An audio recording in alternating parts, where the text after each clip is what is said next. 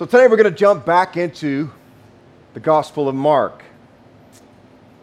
And here in, in Mark's Gospel, Jesus' disciples, they've just seen the unforgettable transfiguration, followed by a spectacular healing episode at the foot of the mountain. The disciples have finally seen the true glory of their master.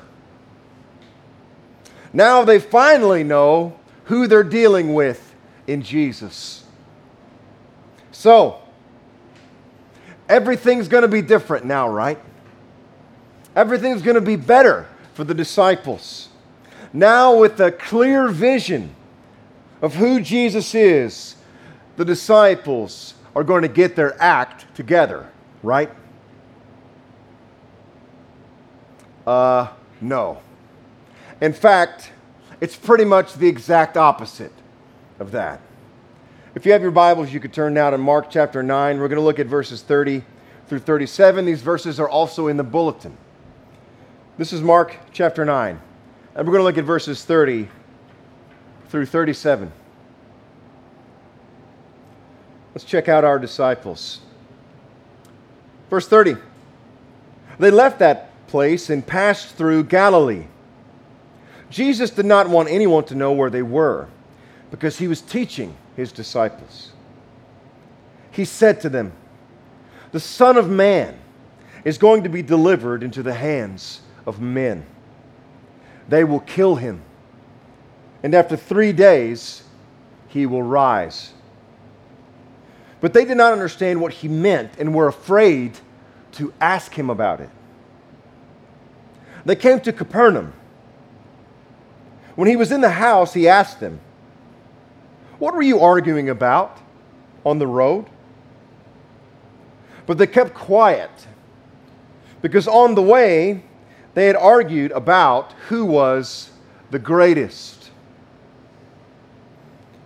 Sitting down, Jesus called the twelve and said, Anyone who wants to be first must be the very last and the servant of all. He took a little child whom he placed among them. Taking the child in his arms, he said to them, Whoever welcomes one of these little children in my name welcomes me. And whoever welcomes me does not welcome me, but the one who sent me. This is God's word. Let's pray together. Father, thank you for these incredible words. Thank you for the, um, the amazing teacher you sent us in your Son. What a lesson this is. And we, we pray that this lesson it would go deeply into our souls. That it would find its way through all of the distractions of this world and find its way through all the sin and the pride of our lives and find its way deep into our hearts because we know ultimately this is not just any teaching. This is the teaching from your Son. And ultimately, this teaching is about Him. And Father, there is no greater teaching than that. And so we ask for your Spirit to put these words deep inside of us today, to encourage us and to strengthen us this morning. And it's in your Son's name that we pray. Amen. Okay, so for the second time now, the disciples have heard Jesus' ominous prediction of his impending suffering and death. And how do they respond to this prediction of suffering? Well, they do the natural thing and they engage in a heated debate about, of all things, who was the greatest among them. Unbelievable. Unbelievable. Jesus has just told them he's going to suffer and be killed, and they're like, cool. Which one of us is the greatest? I mean, it's truly unbelievable. But, but is it, though? Is it really that unbelievable? I mean, you and I do the exact same thing every day. Every day, we do the same thing. The disciples' problem is our problem. So don't be too shocked by this. We're in the same boat. Our modern church has been assaulted with a cultural perspective that sanctifies winning. Winning. Winning is the most important thing. Bigger is better. We got to grow a big church. We got to have a famous pastor. We got to have a really big social media following, or we're not successful, or we're losing. Winning is everything. We got to win at all costs. Being number one is all important. It's all important. And this American idea has slithered its way into the church and into our hearts. And hey, you're looking at numero uno culprit right here. Okay? I like to win too. I like to be first. So we're all in the same boat here today. But you know, this isn't just an American problem, as we've just seen in Mark's gospel. This is a human problem. It's been a human problem ever since Adam bit into that fruit. And this brings us to point number one in your outline our great problem. Our great problem.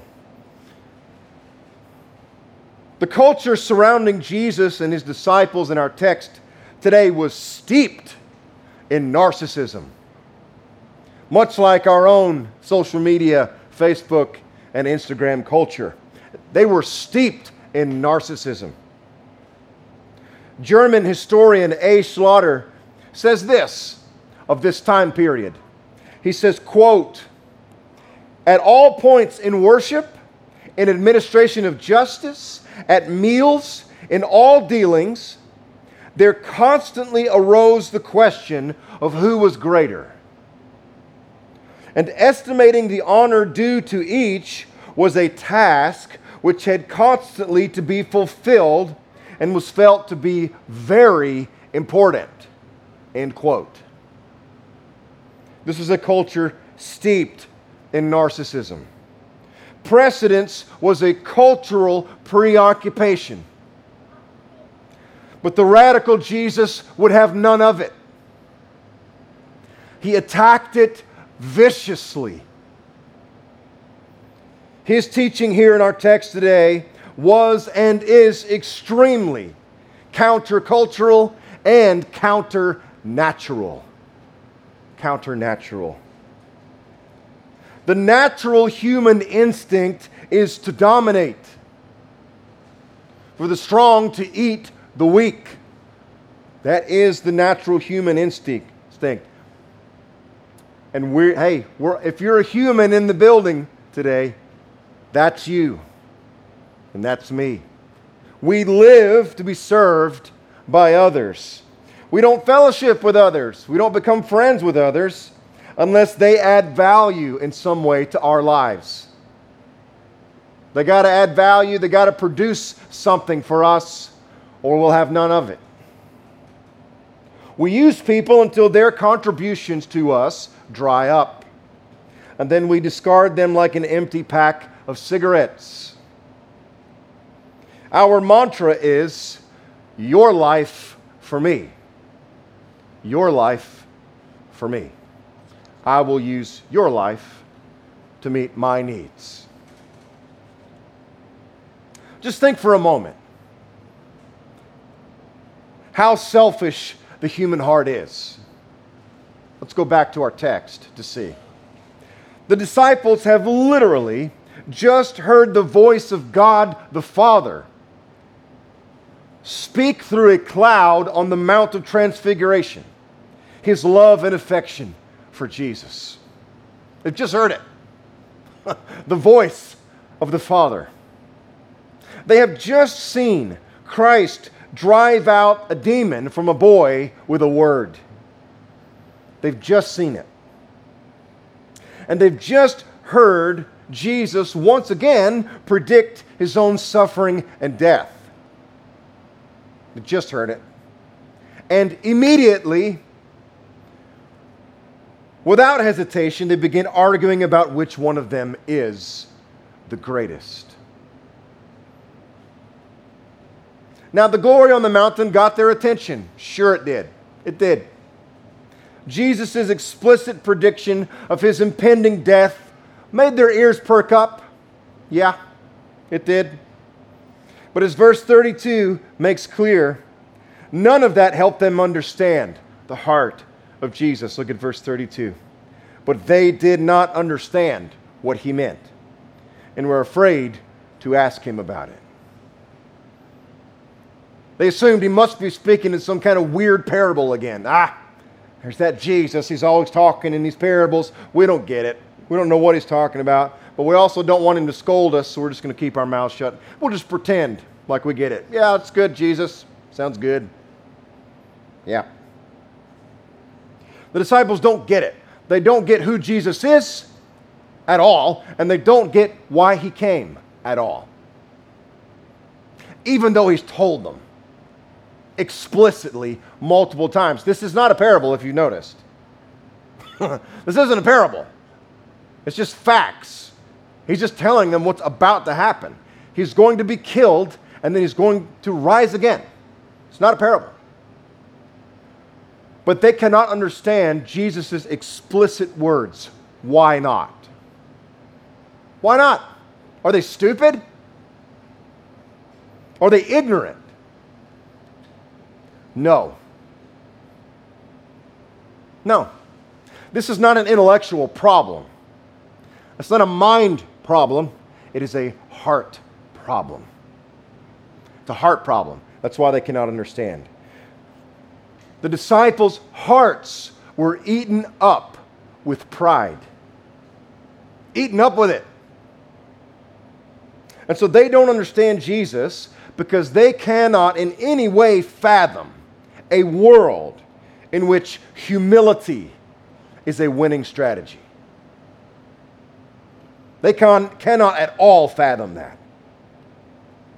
How is submission, service, and suffering going to change anything? Jesus, suffering is our current problem. We are suffering under, under the powerful hand of Rome. Suffering is our problem, Jesus. So, how could more suffering solve our problems? This is the mindset of the disciples. And this is my mindset and your mindset too. This is exactly how we think.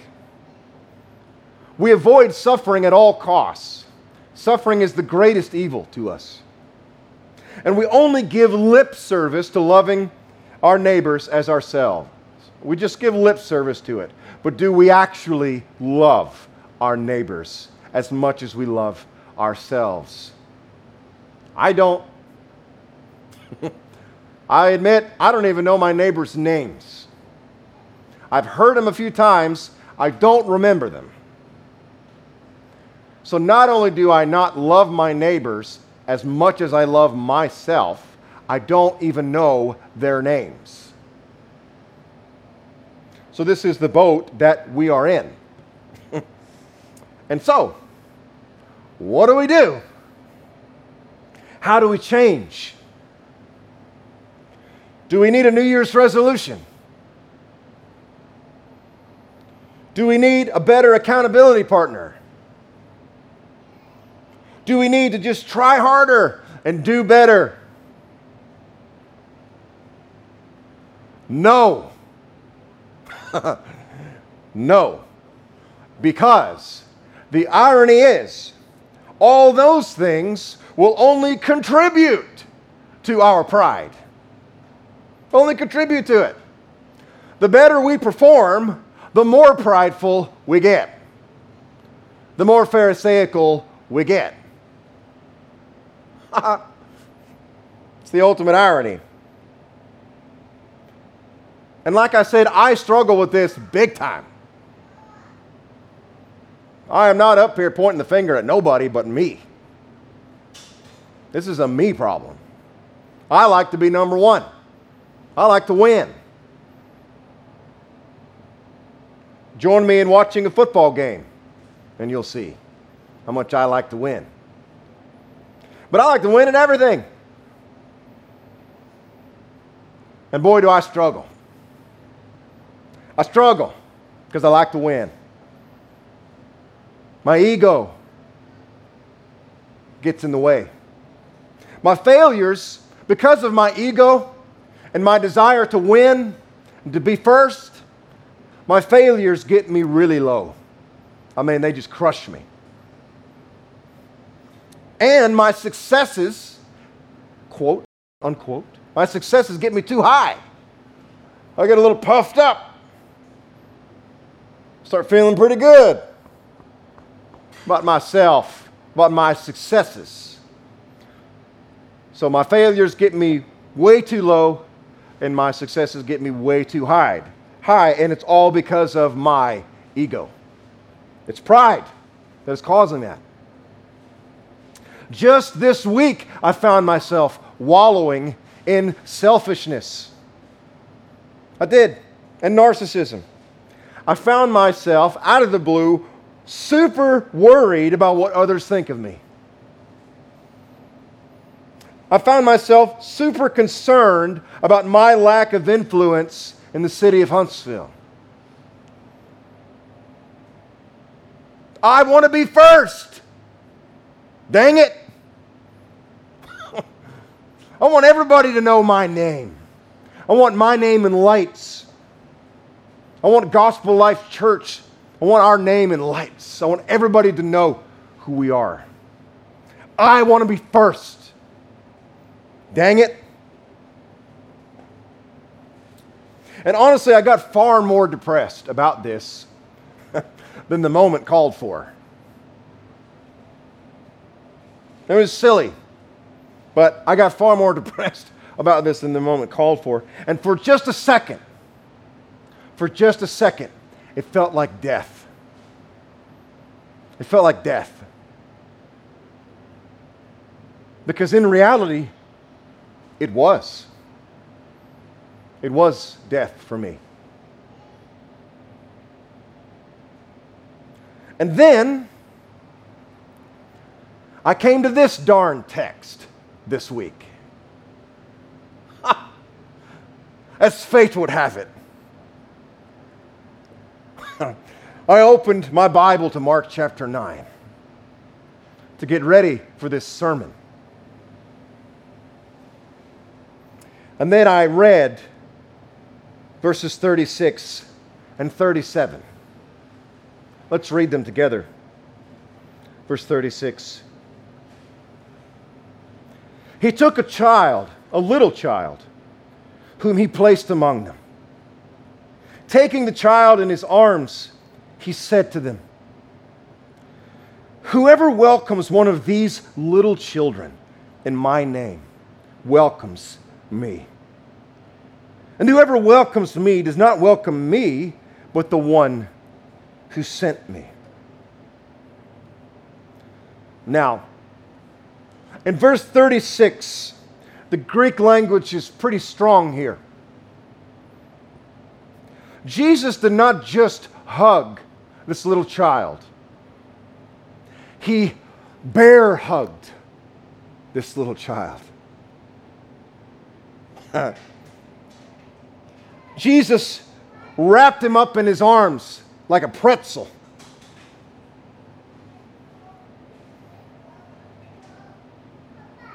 Now, you and I read that story, and it warms our hearts, right? We say, oh, just like if, if I went and grabbed one of the Proctor children and just put him on my knees and preach the rest of the sermon that way, y'all would say, oh, and that's sweet. We would. But that was not the reaction of the disciples. It was not. it was not the reaction of the disciples. Why not? Well, in the first century, children were second class citizens. Children were not to be seen or heard in this society. They were greatly looked down upon because they only consumed resources and did not produce any. So they were like leeches on society. Uh, they only sucked life away from the family, then provide anything. And hey, you think life is hard now? Life was hard then. And it is very, very difficult to raise a children or to raise a child in the first century. And so children were seen as a drain, a drain on society. And so they were looked down upon until they reached a certain age where they could contribute, where they could work in the fields or do something to produce something for society. So, Jesus publicly loving and bear hugging this little child was stunning to the disciples. Stunning. And what he said in following the bear hug was even more stunning.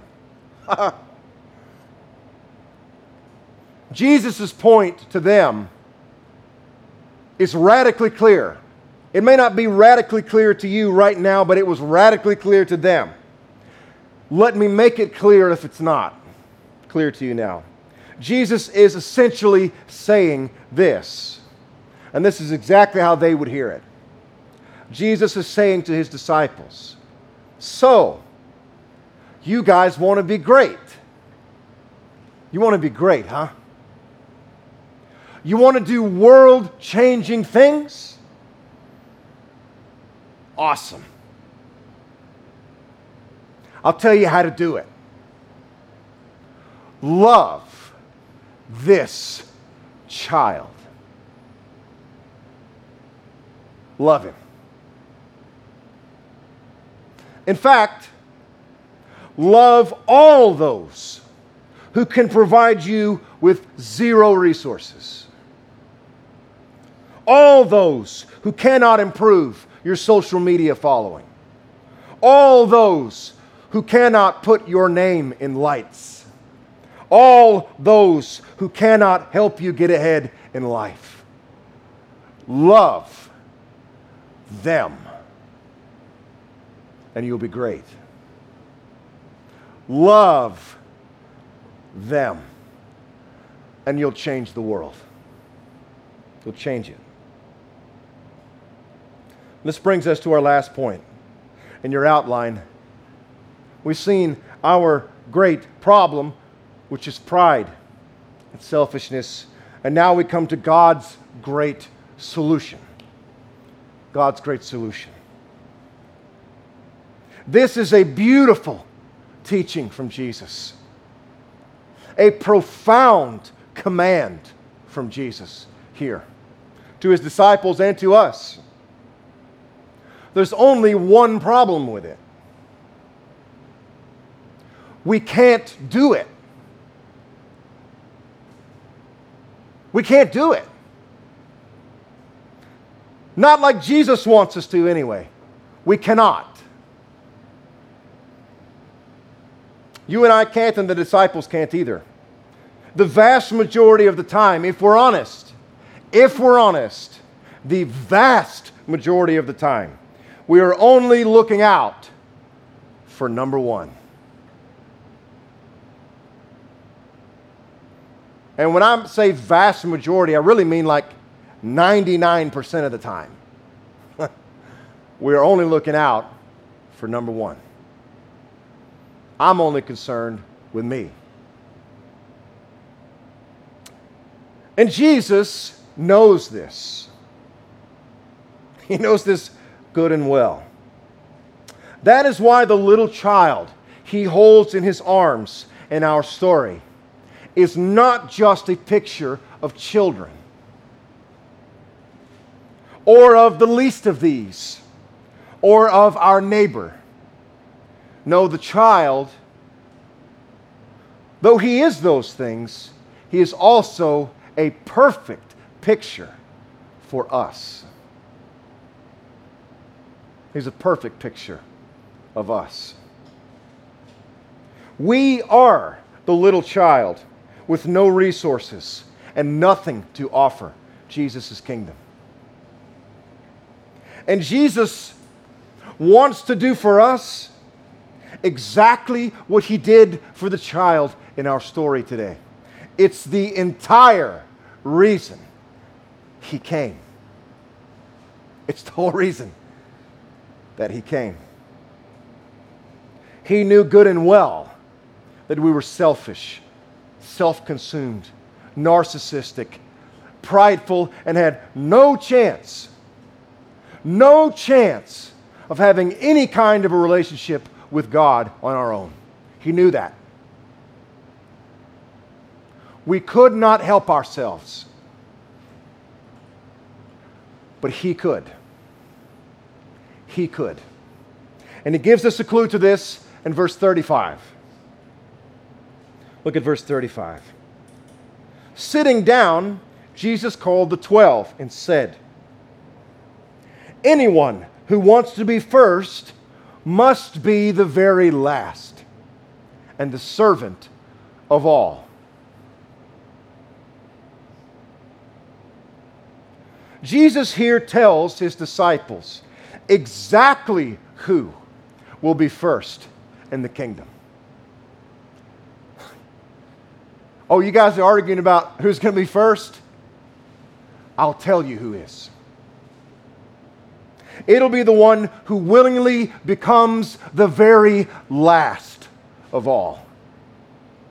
The one who becomes a servant of all. Let me ask you a question. How many people in the history of the world can claim to have done that? To have willingly become the very last, to have become the servant of all. How many? Tell me.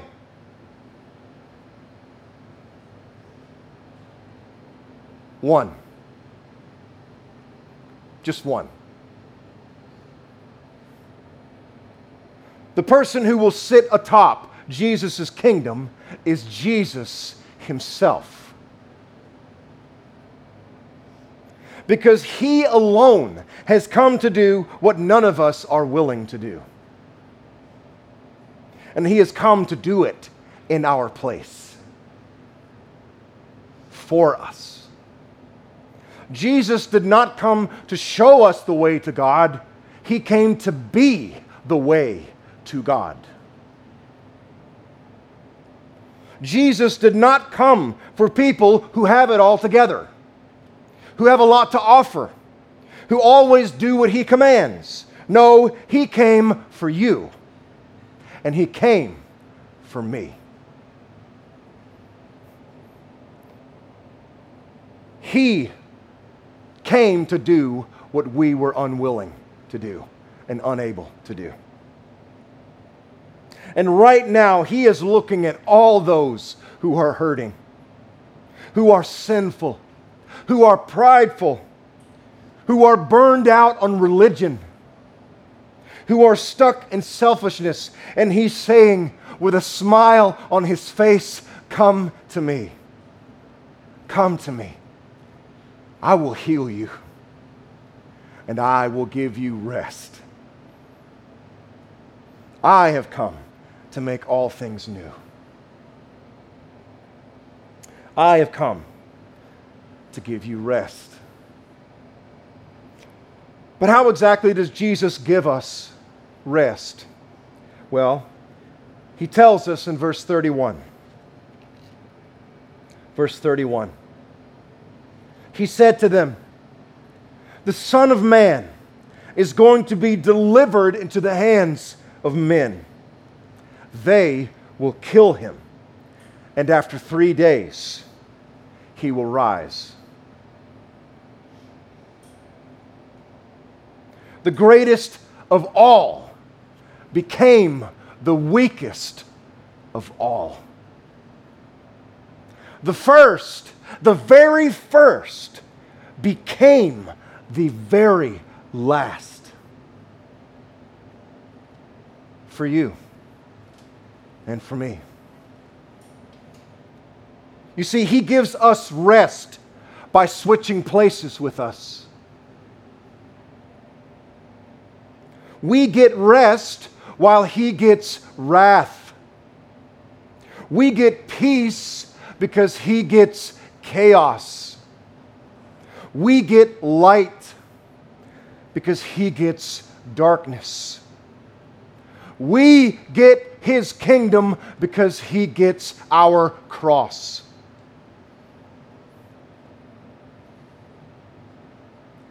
And what will really put your heart at ease and help you sleep snug as a bug in a rug tonight is this. When you come to the stunning realization that Jesus was glad to do it, he wanted to do that. He wanted to switch places with you. He wanted to live the life you could never live, and He wanted to die the death you deserved to die for your sin. He wanted to do that. Hebrews 12 2 says this Let us look to Jesus, the founder and perfecter of our faith, who for the joy that was set before him endured the cross, despising the shame and is now seated at the right hand of the throne of God. Don't you see?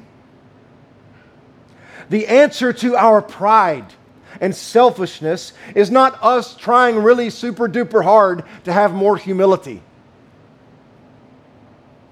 No. The answer is the stunning humility of Jesus. The stunning humility of Jesus in his birth in a stable, his life as a rejected rabbi, and his gruesome death in our place.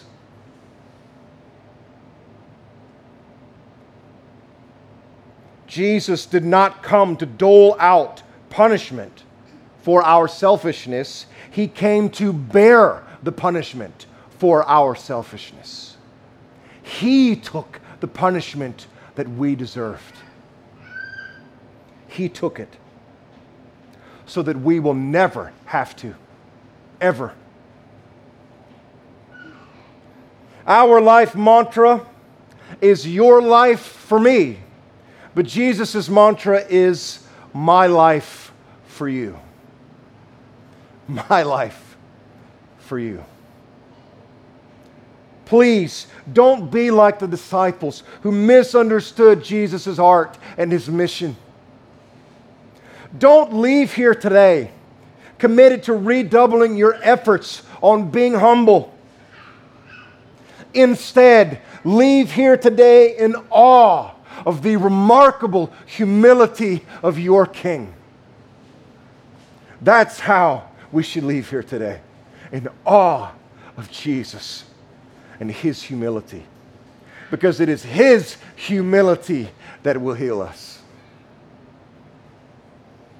Our crucified and risen Jesus, despite what you have heard potentially at many other churches, or despite what you read from many well meaning Christians on social media, our King is powerfully drawn, not to people who can do big things for him, but to people who need big things from him.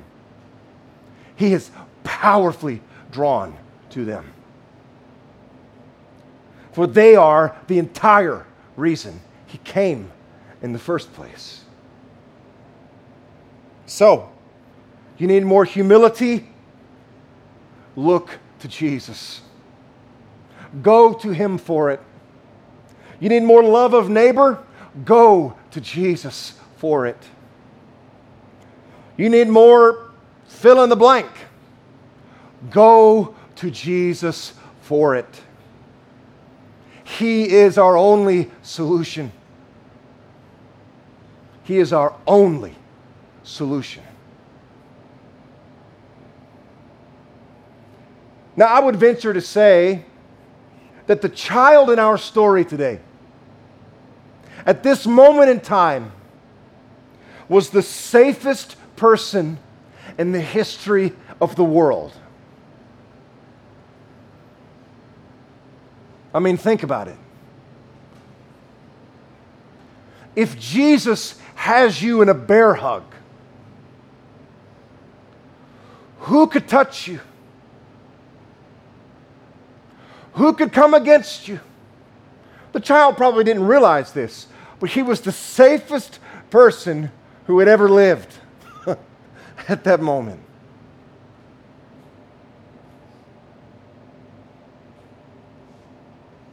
Believer, do you know that this exact kind of safety and rest is already yours? Uh, it is already yours. Do you know that despite your sin, despite your pride, despite your narcissism, Jesus loves you and He is radically close to you. You may not feel it, you may not realize it, but it is true. He is as close to you this morning as He was to that little child in the story. Your pride and your arrogance does not keep Him from you.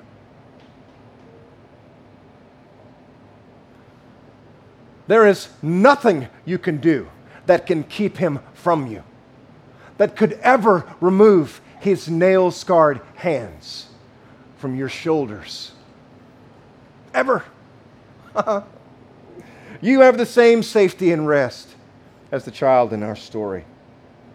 You have a Savior who is madly in love with you. Madly in love.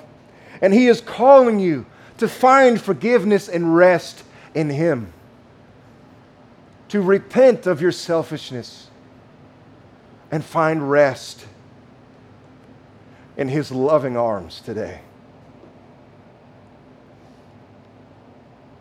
Don't you want to get in on that?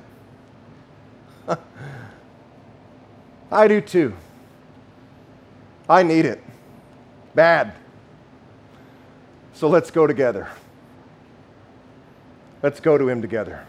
Let's pray.